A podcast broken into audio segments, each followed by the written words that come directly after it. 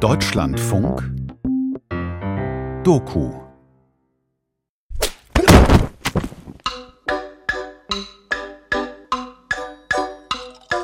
Die Dumme hat ein Brett vorm Kopf, kann ich bis drei zählen, hat eine Schraube locker, eine Meise unterm Pony.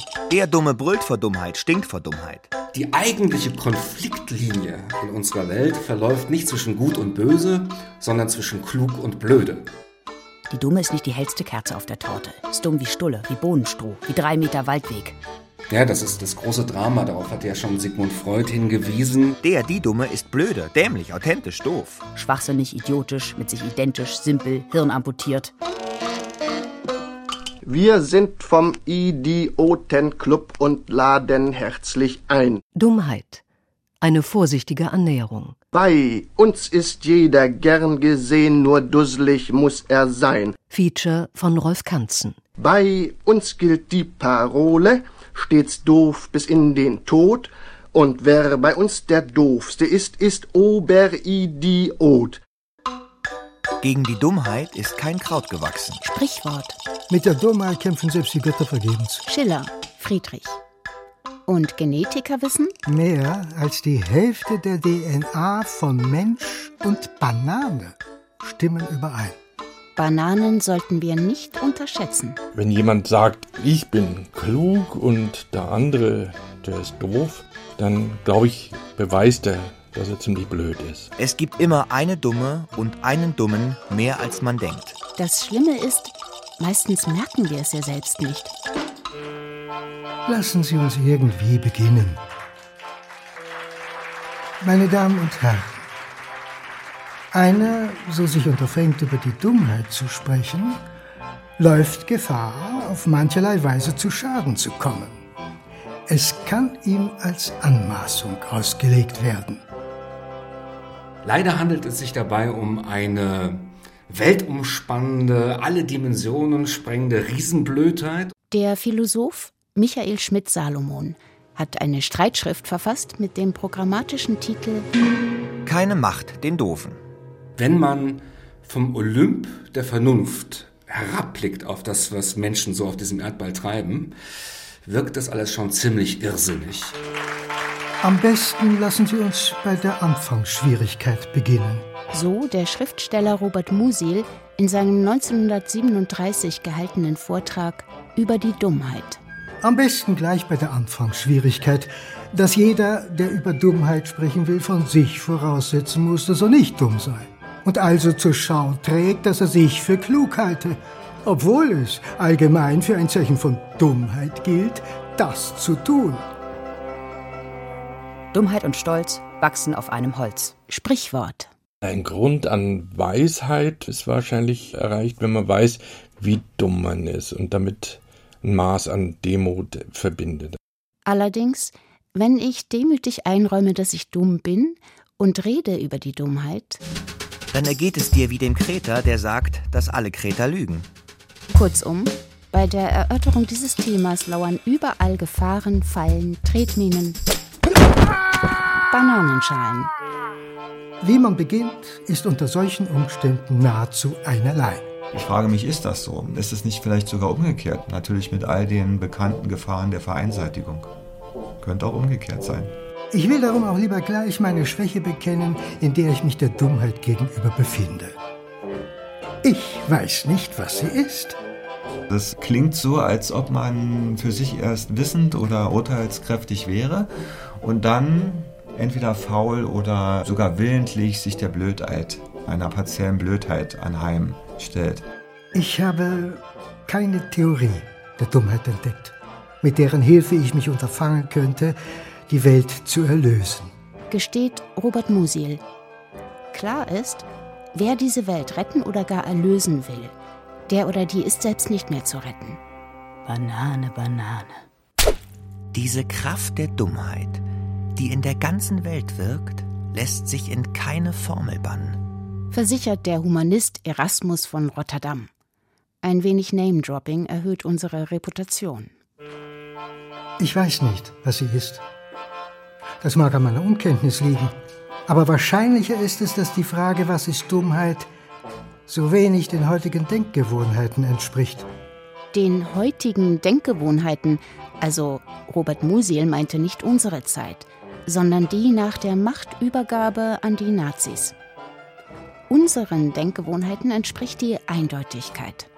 Klare Definitionen, eindeutige Aussagen, Glättung von Widersprüchlichkeiten, Ausschaltung von Ambivalenzen. Ja oder nein, richtig oder falsch, Täter oder Opfer, Angreifer oder Verteidiger, demokratisch oder populistisch, Sieg oder Niederlage, Ukrainer oder Russen, werteorientiert oder zynisch, gut oder böse.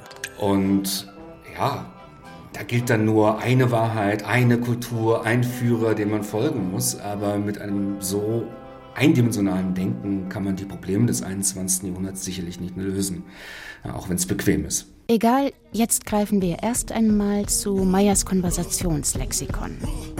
Dummheit. Die mangelnde Fähigkeit, aus Wahrnehmungen richtige Schlüsse zu ziehen. Dieser Mangel beruht teils auf Unkenntnis von Tatsachen, die zur Bildung eines Urteils erforderlich sind, teils auf mangelhafter Schulung des Geistes oder auch auf einer gewissen Trägheit und Schwerfälligkeit des Auffassungsvermögens. Der Mangel an Urteilskraft ist eigentlich das, was man Dummheit nennt. Zu diesem Schluss kommt Immanuel Kant und fügt hinzu, da dumme Leute gemeiniglich aufgeblasen sind, so muss das Wort Dummheit auf einen aufdringlichen Einfältigen und nicht einen guten, ehrlichen Einfältigen angewendet werden. Ehrliche Einfalt. Gefährlich, gefährlich. Vorsicht. Shitstorm. Warum denn? Das rückt irgendwie total in die Nähe alltagsableistischer Sprachgewohnheiten. Ehrliche Einfalt. Wieso? Edle Einfalt Stille Größe. Johann Joachim Winkelmann. Notabene: Vielwisserei ist ein Indiz für Dummheit. Ich frage mich, ist das so? Ist es nicht vielleicht sogar umgekehrt? Ich weiß nicht, was Dummheit ist. Dummheit hängt immer zusammen mit so einer mangelnden inneren Differenziertheit. Also man sagte nicht umsonst von jemandem Holzkopf Blockhead. Also jemand, der wie aus einem Guss ist, der keine inneren Differenzierung, keine inneren Kontrollinstanzen hat. Da finde ich Dummheit in einem emphatischen Sinne berechtigt und auch von jedermann verständlich. Als Philosoph und Mensch hat Jürgen Große täglich mit ihr zu tun und spürt ihr in seinen Büchern nach. Dummheit. Eine Definition aus einem Wörterbuch der Psychologie. Dummheit. Das recht häufig vorkommende dauernde Missverhältnis zwischen dem Komplikationsgrad der Lage, in der einer steht, und seiner Fähigkeit, diese nach ihren Möglichkeiten und Konsequenzen zu überschauen. Noch eine Definition, da weiß man, was man hat. Dummheit. Intellektuelle Insuffizienz bzw. Retardation infolge psychophysiologischer oder mentalökologischer Restringenzen, sukzessive progressierend von der Imbezilität über die Debilität zur Idiotie. Behinderung durch mittleren, größeren, vollkommenen Schwachsinn. Das ist jetzt aber diskriminierend. Echt ableistisch. Was? Dazu später. Ich, weiß nicht, was Dummheit ist. Insgesamt ist es eigentlich nur so ein Sprachspiel. Ich glaube, dass in jeder Sprache die Begriffe zueinander offen sind. Dumm, naiv, blöd, idiotisch, verrückt, doof, denkfaul, dusselig, beschränkt oder klug, schlau, intelligent, clever, vernünftig, weise, reflektiert, kritisch. Georg Seeslen und sein Co-Autor Markus Metz zeigten sich sehr offen gegenüber den Begrifflichkeiten im Zusammenhang mit Dummheit. Blödmaschinen. Die Fabrikation von Stupidität. Fast 800 Seiten über uns und darüber, wie wir uns blöd machen lassen.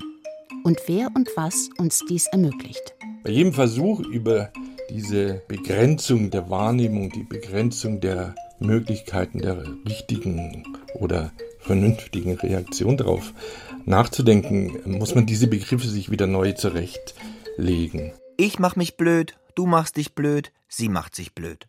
Es geht immer darum, erst einmal die eigene Blödheit oder die eigene Verblödung zu bearbeiten oder vielleicht zu erkennen, in was für einem Verblödungszusammenhang man ja nicht nur lebt, sondern eben auch arbeitet. Wir machen uns blöd, ihr macht euch blöd, sie machen sich blöd. Und der Kapitalismus und seine Gesellschaft, seine Kultur machen alle blöd.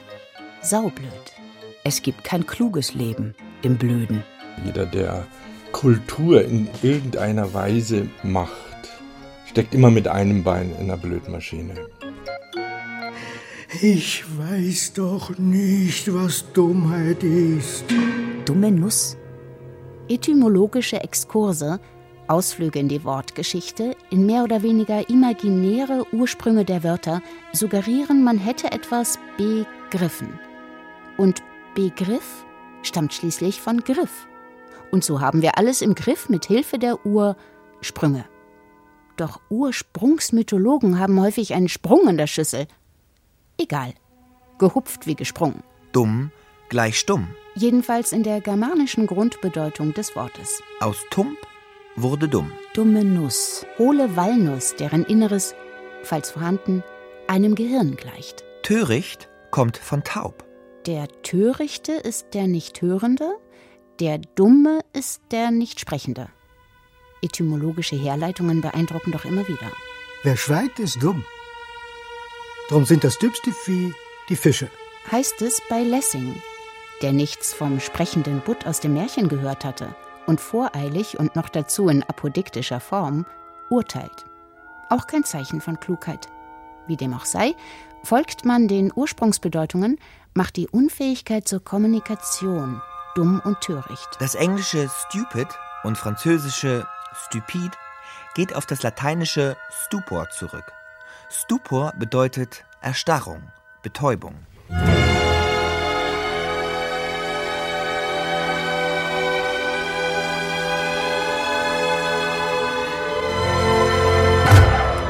Wir fassen zusammen. Dumm ist jemand, der nicht in lebendigem Austausch mit seiner sozialen Mitwelt steht. Nichts hören, nichts sehen, nichts sagen, gleich dumm. Ich frage mich, ist das so? Ist es nicht vielleicht sogar umgekehrt? Wahrscheinlich. Der Austausch mit seinen Mitmenschen kann auch verblöden. Je lebendiger, desto schlimmer. Kluge Leute warnen jedenfalls. Der Mensch wird nicht dumm geboren. Dumm wird er gemacht. Wir trinken Dummheit mit der Muttermilch und wir atmen Dummheit mit der Luft, die wir zu uns nehmen. sagt der Humanist Nicodemus Vindicus. Und Georg Seeslen erklärt warum. Weil wir von Anfang an in sozialen Maschinen leben. Eine soziale Maschine verwandelt einen subjektiven, individuellen, in gewisser Weise eben tatsächlich noch natürlichen Menschen in ein mehr oder weniger nützliches Mitglied der Gesellschaft. Also vorne kommen Wünsche, Träume, Fantasien, Ideen, Erfahrungen und so weiter rein. Und hinten kommen dann Modelle und Mythen und Moden und Anschauungen heraus. Kurzum, soziale Maschinen ruckeln den Menschen zurecht, prägen sein Denken, Fühlen, seine Wahrnehmung, seine Sehnsüchte, sein Selbstverständnis. Einfach alles. Soziale Maschinen, das sind so Schulen, das sind Religionen, das sind militärische Einrichtungen, das sind Vereine und so weiter. Und auf der anderen Ebene, auf der schon halb verinnerlichten Ebene, ist es Kunst und Kultur und genauso gut auch Propaganda oder die Werbung. Insgesamt eben alles, was sich durch Medien miteinander vernetzen lässt. Einfach alles. Wie gesagt, Georg Seeslen und sein Co-Autor legen in ihrem dicken Buch über die Blödmaschine dar, dass soziale Maschinen im liberalen marktwirtschaftlichen, warenproduzierenden, kapitalistischen Wirtschaftssystem zur Blödmaschine werden. Tja, und wir als Teil der Blödmaschine Massenmedien reduzieren hier diese differenzierten Ausführungen auf eine wohlfeile Informations- und Unterhaltungsware. Einfach alles. Was beweist, der Mensch kann intelligent und blöd sein. Aber selbstverständlich auch dumm und blöd. Die Blödmaschine ermöglicht alles. Einfach alles. Und wenn man eine Blödmaschine beschreiben will, die tief in den Alltag greift, der eigentlich von uns fast niemand entgehen kann, dann glaube ich, ist ein Supermarkt ein wahnsinnig treffendes Modell. Unsere Gesellschaft ist dann kapitalistisch und das heißt, eine Maschine, also auch eine soziale Maschine, muss Profit abwerfen. Einfach alles muss Mehrwert erzeugen und Profit abwerfen. je stärker dieses ökonomische Empfinden in einer sozialen Maschine ist, desto weniger Rücksicht nimmt es letztendlich auf menschliche Bedürfnisse. Blödmaschinen sorgen dafür, dass es niemand merkt und alle dumm, ruhig und zufrieden bleiben, dass wir ein wenig lachen, dann mittels Fernbedienung und auch sonst weiter switchen zum Wütendsein, Lieben, Geilsein, Gruseln, Traurigsein. Eine Maschine, die sozusagen auf der Gefühlsorgel spielt. Einfach alles. Und es gibt tatsächlich auch eine Verblödung der Gefühle. Gefühlsblödheit, Gefühlsdummheit. Meine Damen und Herren. Liebe Kinder. Die Urteile des täglichen Lebens treffen eben wohl meistens zu. Gewöhnlich aber auch noch daneben. Robert Musil kommt in seiner Rede über die Dummheit im Jahre 1937 in Wien darauf zu sprechen, dass Dummheit ein Gefühlsfehler sei. Ich nehme aber an, er meint etwas, was einem eingeschränkten Begriff von Intelligenz entspricht, also eine Stumpfsinnigkeit, eine Reduziertheit des Seelenlebens, ein Mangel an Wahrnehmen, an Fühlen, aber vielleicht auch von Urteilskraft, die damit zusammenhängt. So ist es vor allem anderen nötig, das Urteil zu lockern, dass die Dummheit bloß oder vornehmlich ein Mangel an Verstand sei. Kurzum, es könnte gefühlsdumme Intelligente geben und gefühlskluge Dumme, wenn nicht beides doch irgendwie miteinander in Verbindung stünde. Man darf also wohl sagen, Dummheit und Klugheit hängen sowohl vom Verstand als auch vom Gefühl ab. Und ob das eine oder das andere mehr, ob zum Beispiel bei der Imbezilität die Schwäche der Intelligenz im Vordergrund steht oder bei manch angesehenen moralischen Rigoristen die Lahmheit des Gefühls. Das lässt Musil dahingestellt, meint damit aber nicht, dass zu viel Verstand die Gefühlswelt verkümmern lässt. Tief fühlen, nix kapieren. Gegen dieses oft gefühlsecht gepflegte Vorurteil argumentiert Theodor W. Adorno. Die Trennung von Gefühl und Verstand, die es möglich macht, den Dummkopf frei und selig zu sprechen, hypostasiert die historisch zustande gekommene Aufspaltung des Menschen nach Funktionen. Gemeint ist der Entfremdungszusammenhang. Frau Gefühl, Mann Verstand. Künstler Gefühl, Wissenschaftler Verstand. Familienvater Liebe, SS-Mann Massenmord. Kopf Verstand, Bauch Gefühl. Vielmehr wäre es an der Philosophie, meint Adorno, im Gegensatz von Gefühl und Verstand deren Einheit aufzusuchen. Adorno hat auch einen weitergehenden Begriff von Intelligenz. Intelligenz ist eine moralische Kategorie. Was uns die Gelegenheit gibt zu fragen, ob Intelligenz in Form eines Intelligenzquotienten, IQ oder IQ, messbar ist. Können auch Menschen mit hohem IQ dumm sein? Fragen wir Jürgen Großer. Er meint, dumme Frage. Tja, das hätte uns unser Bauchgefühl auch sagen können. Der Glaube an die Messbarkeit von Intelligenz ist für mich schon die Vorhalle der Dummheit. Aber Michael Schmidt-Salomon beantwortet die Frage. Ein hoher IQ schützt nicht davor, ausgesprochen dumm zu sein. Dafür gibt es auch viele geschichtliche Belege. Es ist aber auch nicht verwunderlich, denn der IQ-Test misst ja nur das Potenzial der Rechenleistung unserer Gehirne.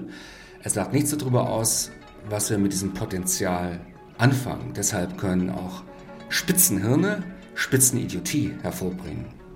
Das heißt umgekehrt nicht, dass nicht auch Volltrottel einen niedrigen IQ haben können. So ist der durchschnittliche IQ, der durchschnittliche Intelligenzquotient in den letzten Jahren das erste Mal seit 100 Jahren gesunken. Man muss also die IQ-Tests wieder jetzt nach unten anpassen. Das hat es vorher nicht gegeben. Intelligenztests glauben beweisen zu können, wir werden immer dümmer. Wie gut, dass der Wert von Intelligenztests umstritten ist. Es gibt hochmodische mediale Dummworte in Fülle, wie umstritten.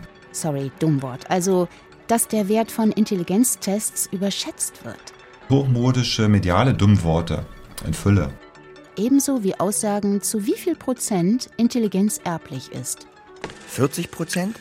60 Prozent? 96 Prozent? Oder ob Intelligenz an die Schädelform gekoppelt ist. Hohe Stirn, intelligent.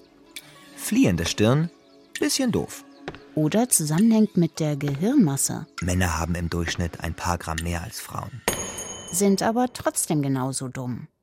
Mindestens. Ich frage mich, ist das so? Ist es nicht vielleicht sogar umgekehrt?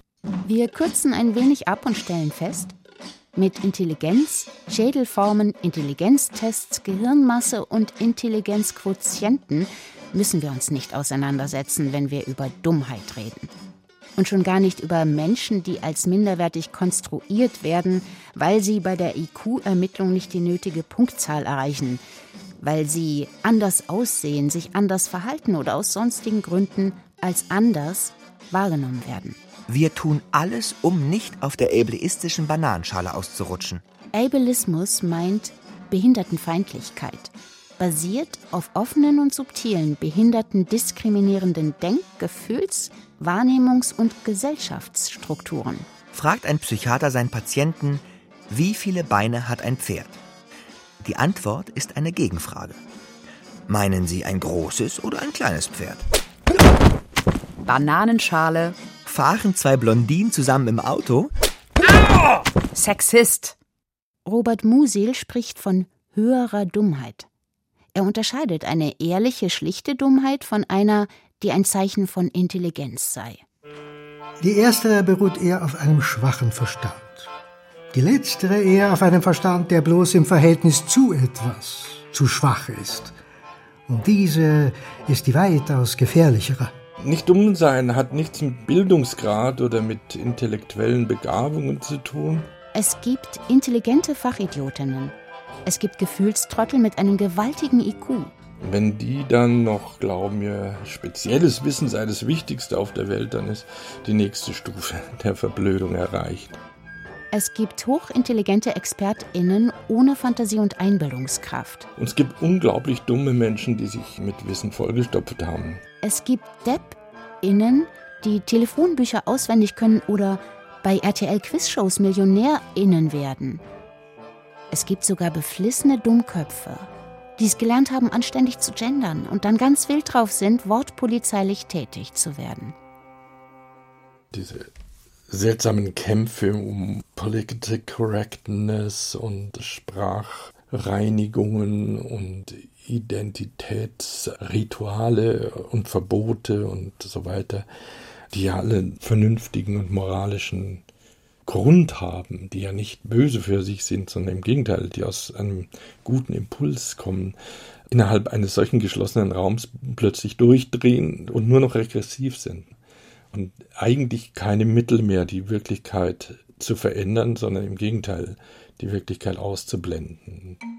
Die Blödmaschine, meint also Georg Seeslen, frisst alles, verdaut alles. Einfach alles. Auch gut gemeinte, höchst engagierte Kritik an Sexismus, Rassismus, Ableismus, Antiziganismus, Kolonialismus, Antisemitismus, Kapitalismus, Klassismus. Es tut einem in der Seele weh, aber man muss sagen, in diesen Dingen steckt ein ungeheuerliches Potenzial an Verblödung. Sozusagen höhere Blödheit.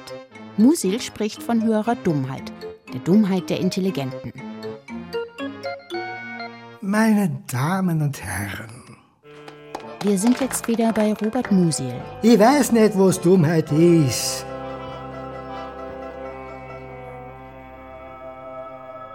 Die Toren sagen in ihrem Herzen, es gibt keinen Gott. Psalmen, Kapitel 14, Vers 1. Vornehmlich aber ist jemand dann dumm, wenn er bezüglich der höchsten Ursache ein Fehlurteil fällt. Mit höchster Ursache meint der christliche Chefideologe des Mittelalters, der Kirchenvater Thomas von Aquin, Gott. Das heißt, vornehmlich der ist dumm, der die Existenz eines Gottes leugnet. Kurzum, wer nicht glaubt, ist dumm. So machen manche Theologen sich wasserdicht und einwandsimmun und schaffen sich eine solide Basis für eine der nachhaltigsten Blödmaschinen, die Religion. Glücklicherweise sind ja nicht alle Menschen weltweit, die religiös sind, deshalb Religioten. Michael Schmidt-Salomon widmet der heiligen Einfalt und ihren Folgewirkungen große Aufmerksamkeit. Ich halte die Religiotie, das heißt die epidemisch verbreitete religiös bedingte Denkschwäche für ein großes Problem im 21. Jahrhundert. Aber Glücklicherweise, die meisten Menschen weltweit sind keine echten volle Religioten, wie ich die bezeichnen würde, die schon beim Anblick einer Karikatur in die Luft gehen oder schlimmer noch andere in die Luft sprengen. Bibelfeste Religiöse und Religioten. Völlig verrückten Deppen, die auf der Basis veralteter Texte über unsere Gegenwart und Zukunft bestimmen wollen. Selig die Armen im Geiste. Salomon, Sprüche, Kapitel 15, Vers 21. Du bist verrückt, Paulus. Das Studieren in den heiligen Schriften treibt dich in den Wahnsinn. Apostelgeschichte, Kapitel 26, Vers 24. In der Bibel ist viel die Rede von Torheit, Narrheit, Dummheit, Einfalt, Verstocktheit, Armut im Geiste. Wir verzichten auf gelehrte Differenzierungen und vertrauen auf Gott. Der Herr behütet die schlichten Herzen. Psalm 116, Vers 6. Da wird dann der Mangel zur Tugend umgelogen, könnte man schon sagen. Wenn man die Einfalt oder die Naivität natürlich allzu aggressiv herausstreicht, als ich will das aber nicht verstehen, dann wird es schon trotzig und einem sich verhärten in der eigenen, irgendwie dunkel gefühlten Dummheit. Im Herzen der Weisen wohnt Trauer. Im Herzen der Toren Frohlocken. Dem Toren ist Torheit eine Freude. Wer Wissen bringt, bringt Schmerz. Wo sind die Klugen? Wo sind die Schriftgelehrten? Wo sind die Weltweisen? Hat nicht Gott die Weisheit dieser Welt zur Torheit gemacht? Ich rede jetzt als Narr, sagt Paulus in seiner Narrenrede im zweiten Korintherbrief und nimmt das als Alibi von seinen Heldentaten in der Nachfolge Jesu zu prahlen. Der Narr ist schon wieder so dieses Problem einer höheren Klugheit als der Weltklugheit, die sich camouflagehaft der Einfalt oder der Volksweisheit der Sprichwörter bedient. Dieses Element gibt es seit dem Neuen Testament, also die Weisheit der Schulen zu Schanden machen. Das ist eine ganz unangenehme Form von ich bin ja doof und fühle mich gut dabei. Also Wir schieben mal noch eine Variante ein.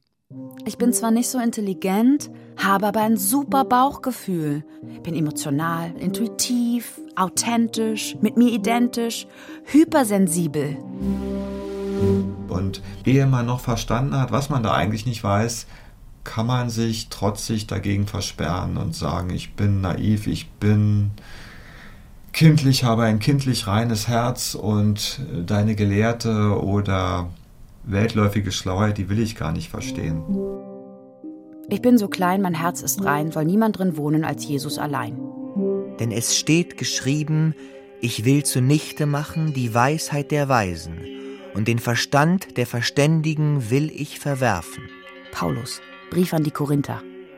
Und so kommt es später zu folgenschweren theologischen Einsichten. Ich glaube, weil es unsinnig ist. Tertullians energischem Entschluss zur christlichen Einfalt folgen gewichtige Paradoxien. Gottes Sohn ist gestorben. Das ist erst recht glaubwürdig, weil es eine Torheit ist.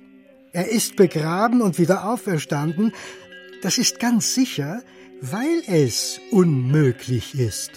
Welch existenzielle Nöte Kirchenvater Tertullian im zweiten Jahrhundert nach Christus zu einer derartigen intellektuellen Bescheidenheit auch immer veranlasst haben mögen, als kirchlich oktroyiertes Heilsprogramm ist es weniger lustig. Hat nicht Gott die Weisheit der Welt als Torheit entlarvt? Eine rhetorische Frage von Paulus. Tröstlicherweise kann auch der Weise selig werden, gnadenhalber post mortem oder mit einer intellektuellen Rolle rückwärts. Zum Toren wird jedermann durch seine Weisheit. In Anbetracht der Weisheit Gottes, die oft als Torheit getarnt ist. Das heißt, ein Weiser, der kein Tor wird, ist nicht weise.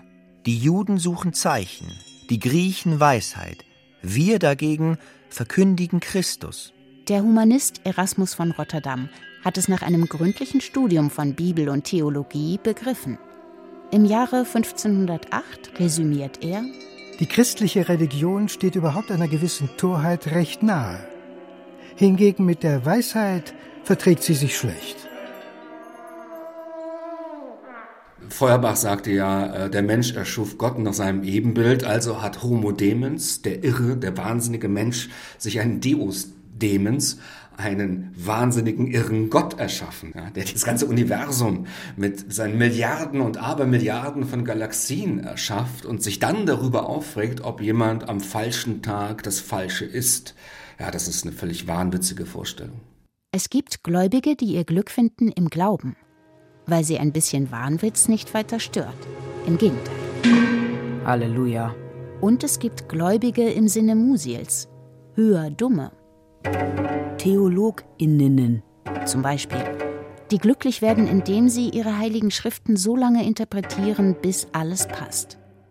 In jedem Fall hilft eine gewisse Eindimensionalität bzw. Einfalt beim gläubigen Glück, meint Wilhelm Heinse, ein aufgeklärter Dichter des Sturm und Drang.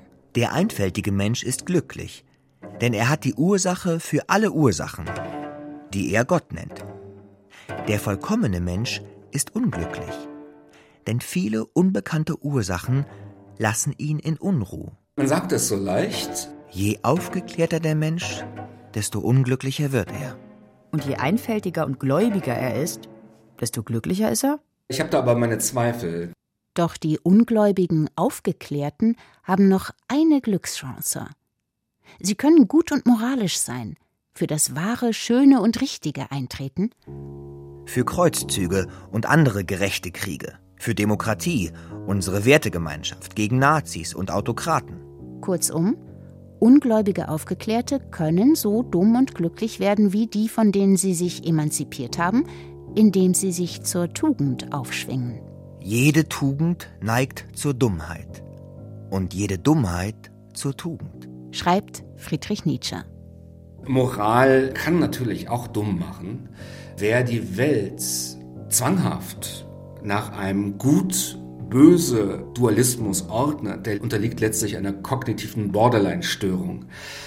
Das ist nicht adäquat der Komplexität der Welt. Und wenn dieser Gut versus Böses Komplex erstmal ins Denksystem integriert ist, dann ist keine Gewalttat grausam genug, um sie nicht letztlich doch über eine vermeintlich gute, gerechte Sache zu begründen. Denn böse sind stets die anderen. Die, die den Shitstorm tatsächlich verdienen. SexistInnen, die PazifistInnen, VielfliegerInnen, RussInnen, SUV-FahrerInnen und so weiter. Alle, die sich gut, dumm und glücklich aus der eigenen Blase heraus als böse markieren lassen. Moralisch auf der richtigen Seite zu stehen und aufrichtig empört zu sein, das zählt heute sehr viel mehr als die Fähigkeit, unterschiedliche Sichtweisen fair und unvoreingenommen gegeneinander abzuwägen. Und genau das führt natürlich auch dann zu dummen Entscheidungen. Ist das Hirn zu kurz gekommen, wird sehr gern Moral genommen. Nicht Wilhelm Busch, sondern Wiglaf Droste. Das ist ein Grundelement des moralischen Denkens und ich meine, die Erfindung des Bösen war für die Entwicklung der Kriegskunst mindestens ebenso bedeutsam wie die Erfindung der Steinschleuder, des Schießpulvers oder der Mittelstreckenrakete. Und deshalb plädiere ich für eine amoralistische Ethik, die die Menschen nicht nach Gut und Böse klassifiziert, sondern die sich darum kümmert, faire Lösungen für Interessenskonflikte zu finden. Das ist eine ganz andere Herangehensweise an die Welt. Dummheit, die man bei anderen sieht, wirkt meist erhebend aufs Gemüt. Jetzt Wilhelm Busch. Oftmals paaret im Gemüte Dummheit sich mit Herzensgüte, während höhere Geistesgaben meistens böse Menschen haben. Moralisch und dumm. Klug und böse. Dumm und glücklich. Je dümmer, desto glücklicher. Man sagt es so leicht, ich habe da aber meine Zweifel, denn wer nicht in der Lage ist, relevante Probleme zu erkennen und zu lösen, ist im Durchschnitt nicht glücklicher als diejenigen, denen das gelingt. Das muss schön sein, Dummheit nicht zu merken. Dummheit ist an sich schon angenehm, doch sich selbst in Dummheit zu bestärken, froh und dumm in Worten und in Werken, das ist herrlich, das ist schön bequem. Was am meisten wurmt an der Dummheit ist, dass sie so sehr zufrieden ist mit sich selbst. Viel mehr als je die Vernunft selbst vernünftigerweise mit sich zufrieden sein darf. Beklagt sich Michel de Montaigne. Es ist ein Unglück, dass die Gescheitheit einem verbietet, mit sich selbst zufrieden zu sein. während der Starrsinn und die Hohlheit die Köpfe, in denen sie wohnen, mit Behagen und Zuversicht füllen. Jammert Ressentiment geladen der Skeptiker in seinem Elfenbeinturm. Und der bodenständige Volksmund weiß, die dümmsten Bauern ernten die dicksten Kartoffeln. Die Dummsdorfer machen aus Dummheit Millionen und werden täglich dümmer. Reichtum und Klugheit, Glück und Klugheit sollen also zueinander im umgekehrt proportionalen Verhältnis stehen. Man sagt es so leicht, ich habe da aber meine Zweifel. Was aber stimmt, wer sich mit Problemen belastet, die er oder sie selbst nicht lösen kann, der erlebt Ohnmachtsgefühle, die unglücklich machen können. Und das scheint mir das Entscheidende zu sein. Bei Hans im Glück kommen keine Ohnmachtsgefühle auf. Er sieht, dumm genug, alles positiv und nimmt, wie es kommt. Zuerst, so das Märchen der Brüder Grimm, zuerst einen Klumpen Gold von seinem Lehrherrn nach sieben Jahren treuen Dienstes, um damit heim zu seiner Mutter zu gehen. Unterwegs trifft er auf einen Reiter. Ach, was ist das Reiten für ein schönes Ding. Da sitzt einer wie auf einem Stuhl, stößt sich an keinem Stein, spart Schuhe und kommt fort, er weiß nicht wie. Der Reiter, der das gehört hat, hält an und ruft: Ei, Hans, warum laufst du auch zu Fuß? Woher der Reiter Hansens Namen weiß, bleibt unklar. Egal. Das Märchen ist bekannt und wenn nicht, ist es zwar eine Bildungslücke, doch kein Zeichen von Dummheit. Hans tauscht Goldklumpen gegen Pferd. Hans war seelenfroh, als er auf dem Pferde saß und so frank und frei dahinritt. Er wird abgeworfen, landet im Straßengraben, sieht einen Bauer mit einer Kuh. Was gäb ich drum, wenn ich so eine Kuh hätte? sagt Hans. Tauschangebot? Pferd gegen Kuh. Hans willigte mit tausend Freuden ein. Der Bauer schwang sich aufs Pferd und ritt eilig davon. Die Kuh machte Probleme. Hans tauscht sie gegen ein Schwein. Dann das Schwein gegen eine Gans. Die Gans gegen einen Schleifstein, von dem er sich einen Berufseinstieg verspricht. Ich werde ja zum glücklichsten Menschen auf Erden. Habe ich Geld, so oft ich in die Tasche greife. Was brauche ich da länger zu sorgen? Befreit vom schweren Schleifstein, er fällt ihm in einen Brunnen, ruft er aus: So glücklich wie ich gibt es keinen Menschen unter der Sonne. Und dankte Gott mit Tränen in den Augen. Mit leichtem Herzen und frei von aller Last sprang er nun fort, bis er daheim bei seiner Mutter war. Und die Moral von der Geschichte? Schwierig. Vielleicht, wer dumm ist, ist glücklich und bleibt es immer. Auch wenn die Regeln des Marktes ignoriert werden. Oder glücklich ist, wer unbeirrt seiner jeweiligen Lust und Laune folgt. Oder glücklich ist, wer sich dem an unseren Werten orientierten Bestreben nach immer mehr, mehr Besitz, mehr Konsum freundlich widersetzt. Dann ist das Märchen von Hans im Glück subversiv, utopisch, systemsprengend. Meine Damen und Herren, Robert Musil fragt, ob es nicht gefährlich sei, sich als klug zu zeigen. Ob es für den Schwächeren klüger ist, nicht für klug zu gelten. Dummheit lullt das Misstrauen ein, sie entwaffnet. Spuren solcher alter Pfiffigkeit und Dummlistigkeit finden sich denn auch in Abhängigkeitsverhältnissen, wo die Kräfte so ungleich verteilt sind, dass der Schwächere sein Heil darin sucht, sich dümmer zu stellen, als er ist.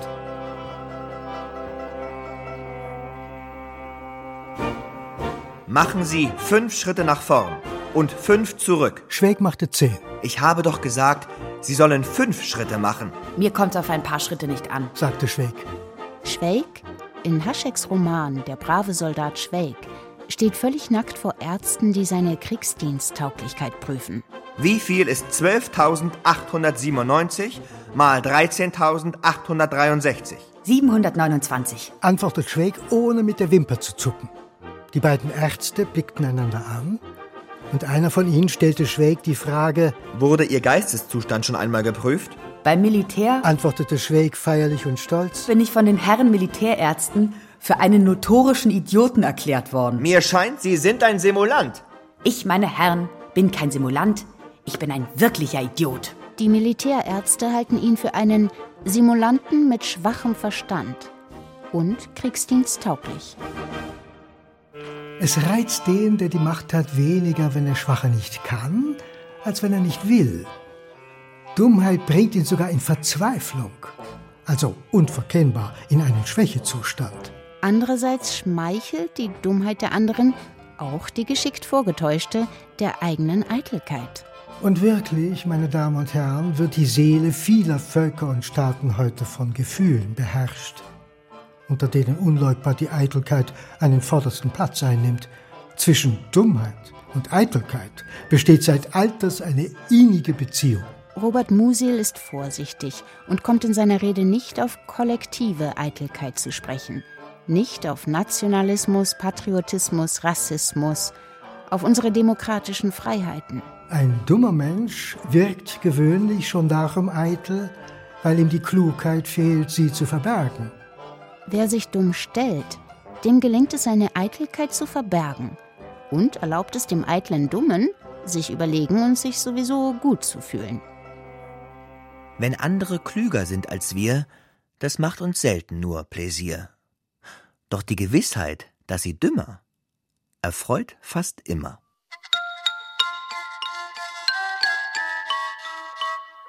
Deshalb gefallen auch Ostfriesenwitze so gut. Dummheit wird exterritorialisiert. Nicht wir, sondern die anderen sind dumm.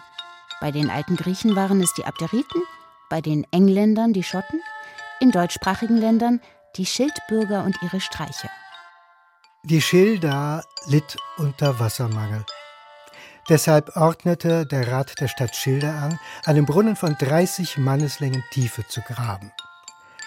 Als der Brunnen fertig war, wollten die Ratsherren selbst nachmessen, ob der Brunnen auch tatsächlich die angeordneten 30 Manneslängen Tiefe habe. Dazu hängte sich der Bürgermeister zuerst an den Balken des Brunnens, sein ältester Ratsherr an seine Füße und so weiter, jeder an die Füße des Vordermannes. Als es dem Bürgermeister zu schwer wurde, spuckte er in seine Hände. Und so brachen sich der Bürgermeister und die Ratsherren den Hals. Sie bauen jetzt ein Rathaus ohne Fenster und dann wollen sie das Tageslicht in Säcken hineintragen und dann stellen sie einen Krebs vor Gericht und so weiter.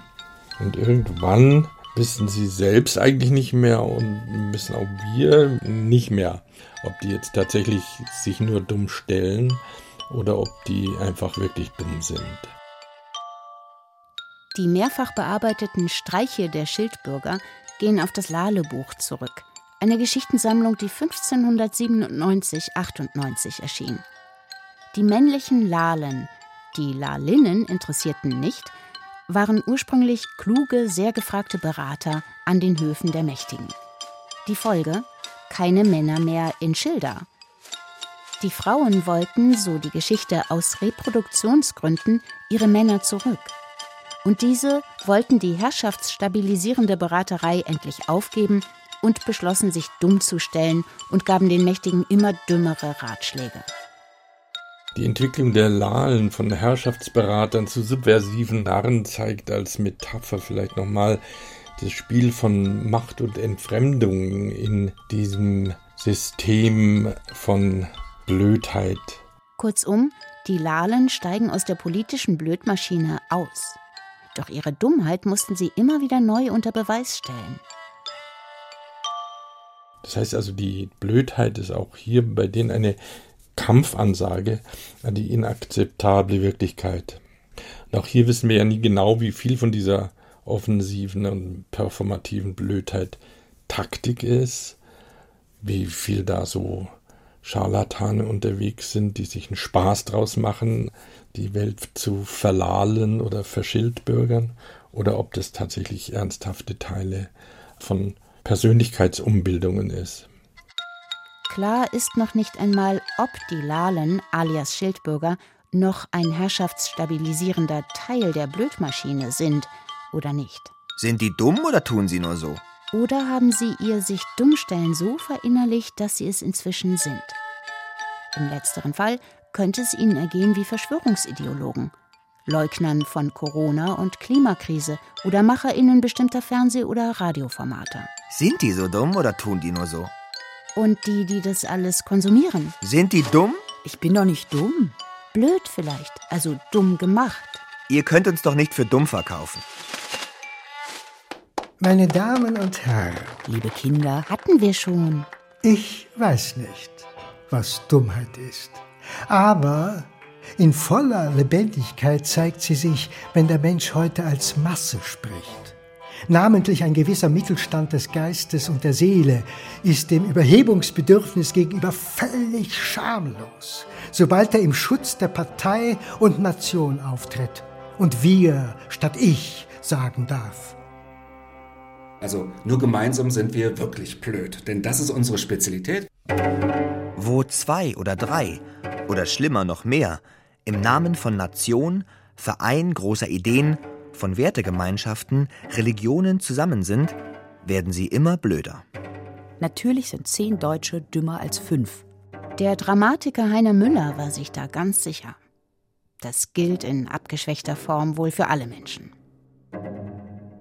Ich spreche deshalb ja auch von dem Phänomen der Schwarmdummheit. Und das ist exakt das umgedrehte Phänomen, das wir bei Ameisen entdecken können. Während sich aus der intellektuellen Beschränktheit der Ameisen eine kollektive Intelligenz ergibt, resultiert aus der individuellen Intelligenz des Menschen eine kollektive Beschränktheit.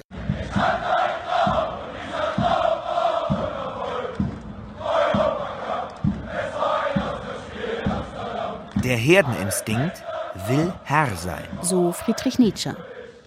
In der Masse wird der Mensch primitiv, kritiklos und dumm. Und zwar weitgehend unabhängig von der Intelligenz der Einzelnen. So der Mitbegründer der Massenpsychologie, Gustave Le Bon. Allein durch die Tatsache, Glied einer Masse zu sein, steigt der Mensch mehrere Stufen von der Leiter der Kultur hinab. Als Einzelner war er vielleicht ein gebildetes Individuum. In der Masse ist er ein Barbar. Der Einzelne erleidet in der Masse eine kollektive Intelligenzhemmung, ist verantwortungslos, enthemmt, primitiv, überschwänglich, brutal, triebhaft, leicht verführbar. Der Herdeninstinkt will Herr sein. Er hasst den sich Loslösenden. Er wendet den Hass aller Einzelnen gegen ihn. Der andere wird zum Feind. Anderssein ist unanständig.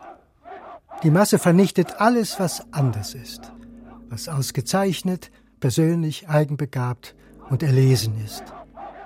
Wer nicht wie alle ist, wer nicht wie alle denkt, läuft Gefahr, ausgeschaltet zu werden. José Ortega y Gasset, selbstverständlich sind solche elitären Attitüden auch reichlich behämmert, prognostizierte das 1929 in seinem Buch Der Aufstand der Massen. Kurzum, in der Masse ist das Über-Ich außer Kraft gesetzt. Es verschwinden die Kontrollen, Zweifel, Widersprüche, auch Ohnmachtsgefühle. Eine Blödmaschine, die verwandelt die Dummheit in Lust. Die Einzelnen, weniger blöde und richtig dumme, fühlen sich einander zugehörig. In der Gemeinschaft, in der Heimat, in der Wertegemeinschaft, bei den Guten. Dazu benötigt die Masse Abgrenzung. Andere. Böse. Das ist eine der unsympathischsten und gefährlichsten Elemente in den Blödmaschinen, dass sie immer auch, das ist so ein Teil dieser Vergiftung, die da drin steckt, dass sie immer zwanghaft fast irgendetwas liefert, was man verachten kann, wo man sich noch besser fühlen kann, quasi die Sündenbockproduktion. Auch außerhalb rauschhafter Massenerlebnisse ist es gut dazuzugehören. Opportunismus ist sicherlich ein hervorragendes Instrument, um ein extrem dummes Leben zu führen. Dummheit ist mehrheitsfähig. Und die, die davon profitieren, sind es auch. Macht macht dumm, das ist natürlich eine berechtigte Frage. Versichert Michael Schmidt-Salomon. Und Macht macht besonders dumm, wenn sie besonders groß ist, wie in autokratischen Systemen, weil sich dann niemand mehr traut, herrschende Fehleinschätzungen, sprich Fehleinschätzungen der Herrschenden, in Frage zu stellen oder sie zu korrigieren. Und das ist fatal. Jürgen Große langweilt sich. Dieses satirische Löcken gegen Autoritäten, da ist, glaube ich, die Luft raus. Das heißt, dumme Frage. Schon wieder. Macht? Macht dumm? Abgelatscht, Luft raus. Langweilig, antiautoritäre Gemeinplätze. Dumme Frage. Andererseits. Macht kann ja im straflosen Intelligenzverzicht bestehen. Die Macht provoziert ja oft dadurch, oder die MachthaberInnen, die Machthaber provozieren ja oftmals dadurch, dass sie ostentativ auf Intelligenz verzichten, obwohl es in den meisten Fällen ihnen nicht so schwer fallen dürfte oder obwohl da vielleicht gar nicht zu verzichten ist. Wenn die Machthaber in sich dumm stellt, wird es gefährlich. Mein Lieber, ich verstehe das nicht. Sind Sie so nett, mir das noch einmal zu erklären? Und wenn ein Mächtiger die Frage stellt, Glauben Sie etwa, ich bin dumm? Wer ehrlich ist, ist wieder einmal der Dumme. Aus dem Hemdkragen eines Dummkopfs ragte ein Hals. Und auf dem Hals saß ein Kopf. Der Dummkopf sprach über etwas und sprach sehr lange. Meine Damen und Herren, ich bin schon eine Weile am Ende meiner Ausführungen. Niemand hörte ihm zu. Alle dachten, wann hört er endlich auf und geht. Aber der Dummkopf sprach, ohne etwas zu bemerken, sprach weiter und lachte auch noch laut. Was tun? Gegen die Dummheit ist kein Kraut gewachsen. Dummheit siegt. Hat immer recht. Was also tun? Aufklärung, Widerstand, Kritik, sich klug und differenziert äußern. Schwierig, meint Georg Seeslen. Wenn eine Blödmaschine plötzlich Klugheit produzieren würde, dann wäre ja die erste Klugheit, die diese Blödmaschine auszuschalten. Und das darf ja noch auf gar keinen Fall sein. Wir, das meint Georg Seeslen, wir leben in einer warenproduzierenden, kapitalistischen, am Profit, nicht am Gemeinwohl orientierten Gesellschaft, in denen die sozialen Maschinen die Menschen so weit verblöden, dass sie angepasst funktionieren. Dazu gehört auch, wohldosiert, kritisches Denken. Die soziale Maschine muss also zugleich das kritische Denken unterdrücken, aber sie darf nicht zugleich den Ehrgeiz oder die Anpassungsfähigkeit ruinieren. Es ist ein Nullsummenspiel vielleicht mit Anregung und Einschläferung, als würde man ständig Aufputschmittel und Schlaftabletten gleichzeitig bekommen. Meine Damen und Herren, ich bin schon eine, eine Weile am Ende meiner Ausführungen. Schließlich hielt es Elboff nicht länger aus. Er trat auf den Dummkopf zu und sagte kurz und scharf, verschwinde, aber sofort. Der Dummkopf schaute in die Runde, ohne zu begreifen, was los war. Was tun? Zwei Dinge sind unendlich. Das Universum und die menschliche Dummheit. Aber beim Universum bin ich mir noch nicht ganz sicher. Albert Einstein. Zum Schluss also noch ein wenig Name-Dropping wegen der Reputation. Gegen die Dummheit hilft nur eins. Lachen. Nicodemus Vindicus. An die dumme Stirn gehört von rechts wegen die geballte Faust. Empfiehlt Friedrich Nietzsche. Und der russische Schriftsteller Daniel Chams, beziehungsweise sein Protagonist, schreitet zur Tat. In Chams Kurzprosa geht es bisweilen ein wenig rabiat zu. Elboff haute dem Dummkopf eine aufs Ohr. Der Dummkopf flog aus dem Sessel und landete auf dem Fußboden. Ein Dummkopf, wie er im Buche steht, und will auch noch reden. Aber, meine Damen und Herren, Elboff gab ihm einen Tritt und der Dummkopf flog zur Tür hinaus und segelte die Treppe hinunter. Ein Dummkopf, wie er im Buche steht und will auch noch reden, denen muss man in die Fresse hauen. einen Schritt weiter und wir kämen aus dem Bereich der Dummheit in das Reich der Weisheit. Eine öde und allgemein gemiedene Gegend.